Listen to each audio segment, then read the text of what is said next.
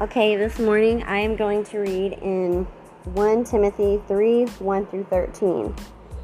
Here is a trustworthy saying Whoever aspires to be an overseer desires a noble task. Now, the overseer is to be above reproach, faithful to his wife, temperate, self controlled, respectable, hospitable, able to teach, not given to drunkenness, not violent, but gentle, not quarrelsome, not a lover of money he must manage his own family well and see that his children obey him, and he must do so in a manner worthy of full respect.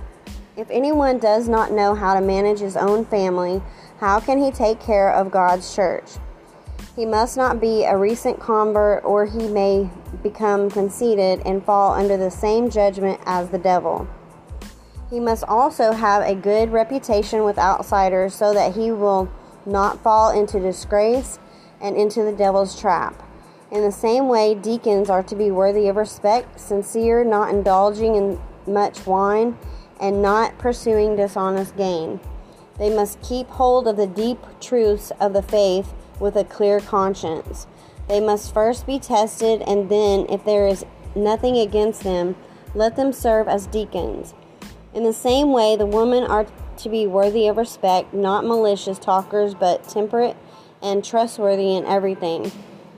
A deacon must be faithful to his wife and must manage his children and his household well.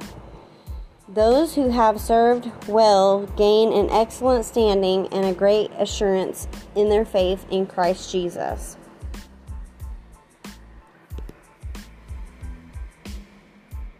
So when we follow the Bible, we follow the instruction and what the Lord is wanting from us, I'm sure that men and women alike can accomplish these things.